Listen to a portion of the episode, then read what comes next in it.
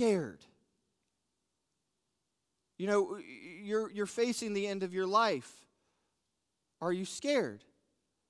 And she looked at me with a smile and she goes, No. And I had one more question I had to ask her, and to ask her, to be honest. I said, Grandma, are you excited? She's the most devout person I had ever met. She was full of the Holy Spirit and love and mercy and generosity. And I looked at her and I said, Are you excited? And with a big smile on her face and tears rolling down from her eyes, she said, Yeah, Jacob, I am. You see, for her, death meant eternity with her God. There was no fear there. And from that moment, I, I, what I witnessed in that moment allowed me to no longer fear death. You see, when you witness and encounter God over and over and over again, you can't help but acknowledge He is good and He is faithful and He is right there when you need Him. I've witnessed countless things. I've witnessed depression, anxiety, poverty, addiction. I've witnessed his provision, but above all, I have witnessed his presence in every aspect of my life. And I think that if you're really transparent, if you really do an evaluation of your life, you realize that God has sustained you and He has brought you to this service for a reason, for a purpose, and God wants you to witness something great. When we say that we bear witness, what we are saying is that in all of life, we see God at work in both the joy and the pain. Psalms says that he is a very present help in trouble. Therefore, I will not fear. Jesus was sent for one reason. He was sent to bear witness to us the things of heaven. This is why he was often found in things like, the kingdom of heaven is like. You see, his goal was to say, I've witnessed heaven. I've seen heaven. I've seen God. I've been with the angels. And I'm coming down here to tell you what it's like. You see, he witnessed to us so that we might witness to others the goodness and the glory of Christ of heaven. That's why he says, Your kingdom come, your will be done. Because the hope and the thought was that through his witness, we would become witnesses of the kingdom. Jesus opened the eyes of the blind and he taught people what to look for. When we witness, our objective is to teach people what to look for. I have a hard time believing there's a pessimistic Christian. There's too much goodness to, to walk around defeated and negative and, and worried. God is too good. So, what we really need to do with our witness is we need to shift people's perspective to see things from God's point of view so that they might encounter God. Our job as witnesses is to teach people what to look for. In doing so, they come to see the goodness of God and their eyes are opened. We are to invite people to witness the works of God. Now, I have no desire to watch LeBron James play, just no desire. But at the same time, if you came to me and said, Jacob, I have two tickets to go see LeBron play, I'd go because it would be fun to witness. And, and even though I like Jordan more, I can't argue he's statistically one of the best players to ever play the game. And it would be cool to one day say, I saw him play. But what if we began to shift our focus as a people of God and invited people to church and said, Hey, I want you to come to church. Why do you want me to come to church? Because I want you to witness something awesome. I want you to witness and encounter the movement of the Holy Spirit in a way. I want you to witness fantastic music. I want you to witness good preaching. I want you to witness fantastic child care and the way they care for our children. I was thrilled today as a pastor and as a father. In the midst of all this transition, one of my biggest concerns was for my children, my five year old particularly.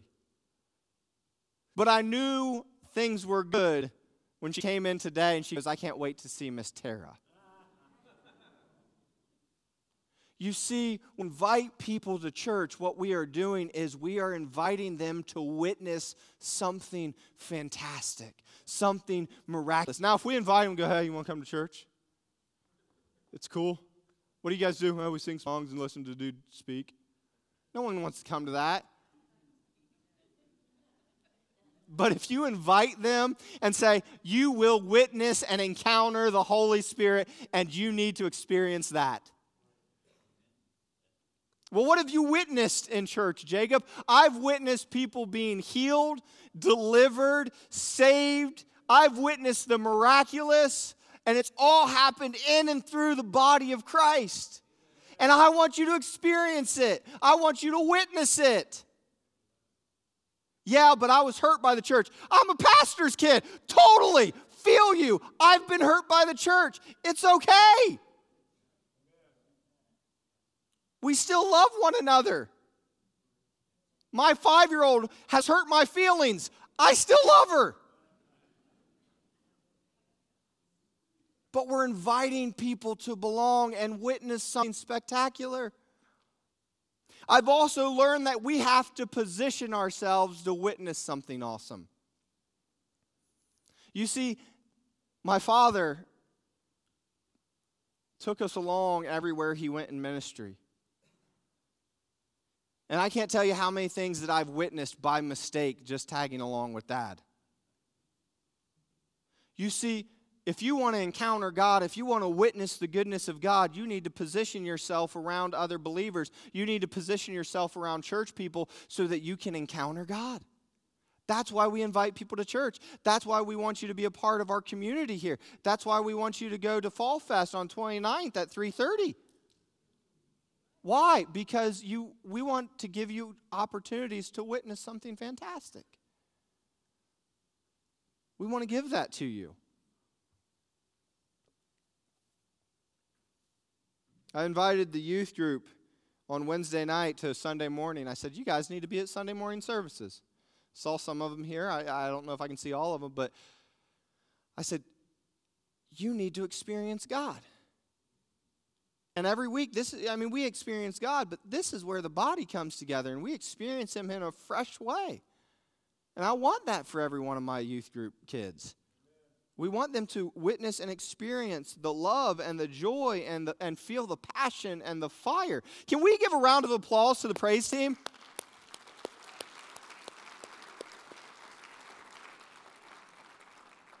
I mean, how blessed are we that you can go four weeks in a row and see about 20 different faces rotating through a praise team. That's a blessing. That, that's something that I am witnessing firsthand for the first time and going, man, this is awesome.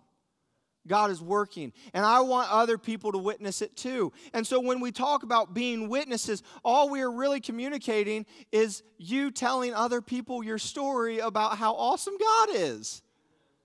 You need to read your Bible. You need to know Scripture. You need to be able to answer some of their questions.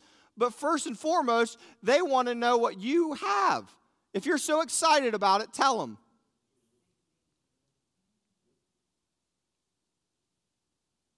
So, what do we do with this? So, what do we as believers do with this information? First, we must shift our eyes to the things of God. When I was young and when I was immature, bad things would happen, and I would say, Woe is me. Lord, why did you do this? I'd point the finger. As I've matured, I've learned to shift my eyes and I've learned to shift my focus. And now, when bad things happen and trouble comes, I get before God on my knees and I say, What do you need me to learn? Where am I not enough? What do I need to change, Lord? To make this a better situation for those around me, for myself? What needs to change in me?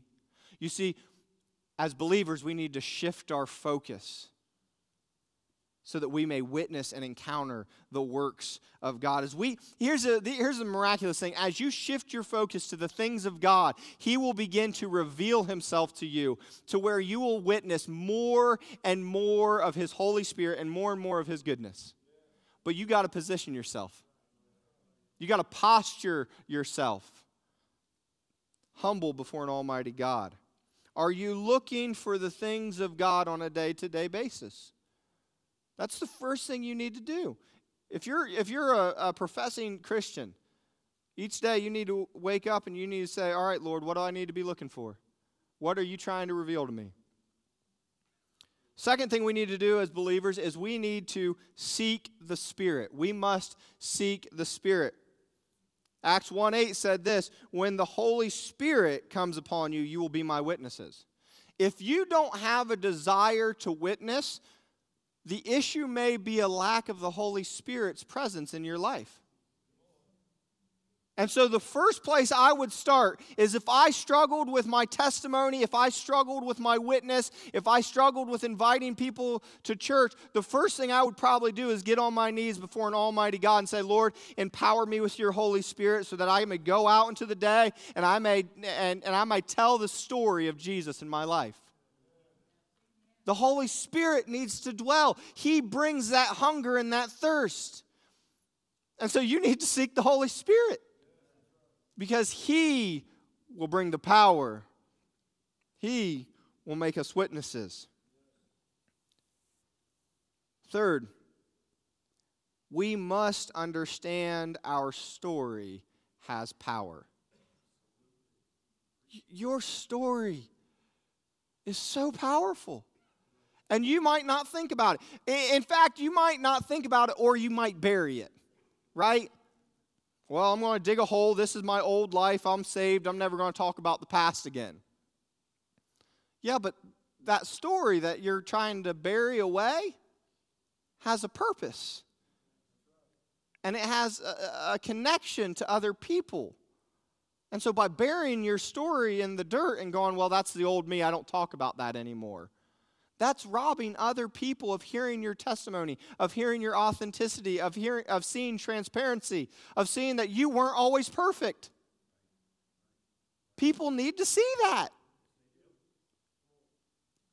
Uh, one of my favorite passages of Scripture, and, and uh, our people from Hope Central probably get tired of hearing this because I say it a lot. But we overcome by the blood of the Lamb and by the word of our testimony. But if we don't share our testimony, we aren't overcoming. We need to keep sharing. Why? So that we overcome and so that others might overcome through and by us by the power of the Holy Spirit. We are witnesses. We've witnessed the goodness of God and we need to tell people about it.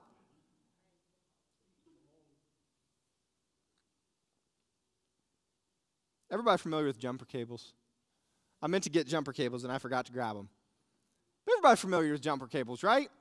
Your car dies, you got the jumper cables, red on red, black on black, and, and your car is charged up and ready to go. And, I, and God willing, if you're a believer today, I hope your, your, your spirit is charged up and ready to go, right? Right?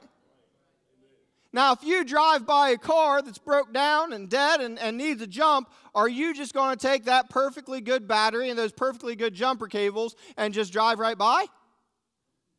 God willing, hopefully you stop and you plug into that dead battery and you bring that battery to life. There's a whole world out there that is spiritually dead and they need the spark of the Spirit that dwells in us to energize and revive them. And our witness does that. Our witness does that. God's been so good to us, too good not to believe. And so we must share that. Obviously, you think He's pretty good, you keep showing up.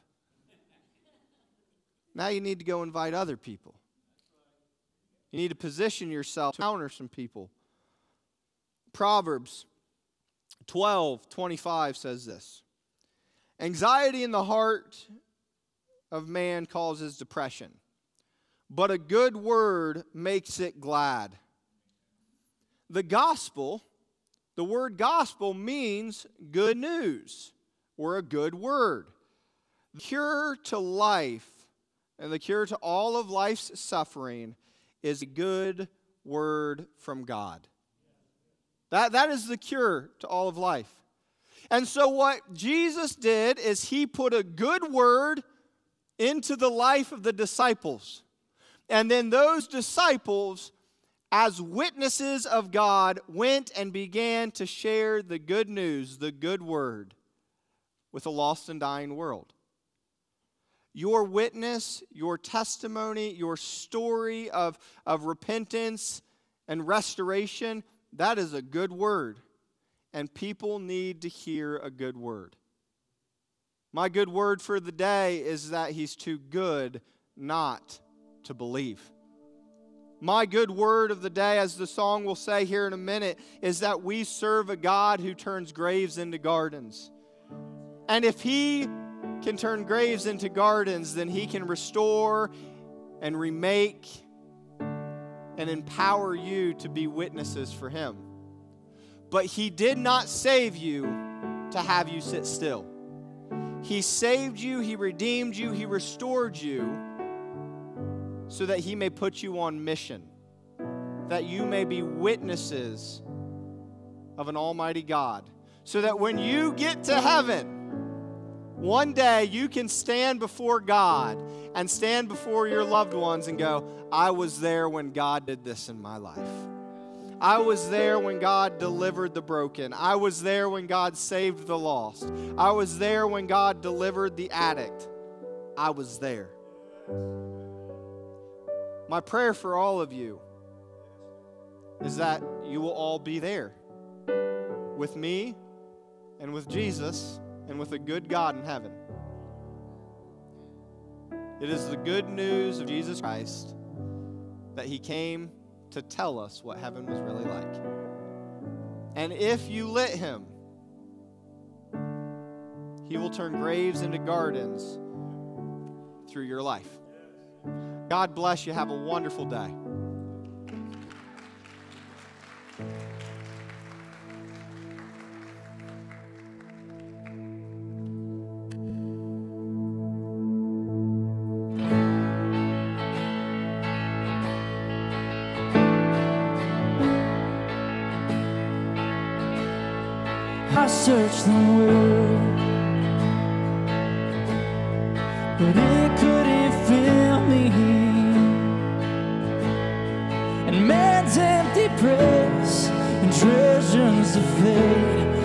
Never enough.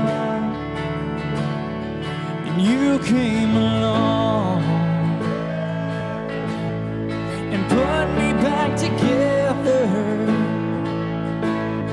every desire is now satisfied here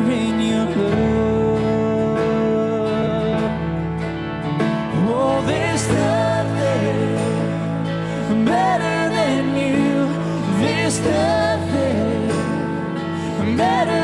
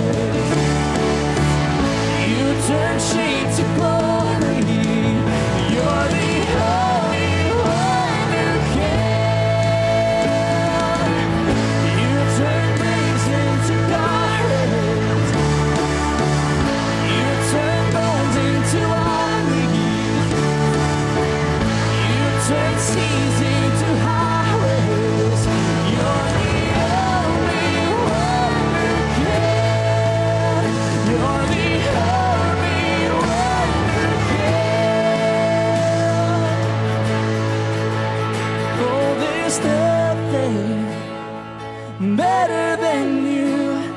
There's nothing better than you, Lord. There's nothing, nothing is better than you.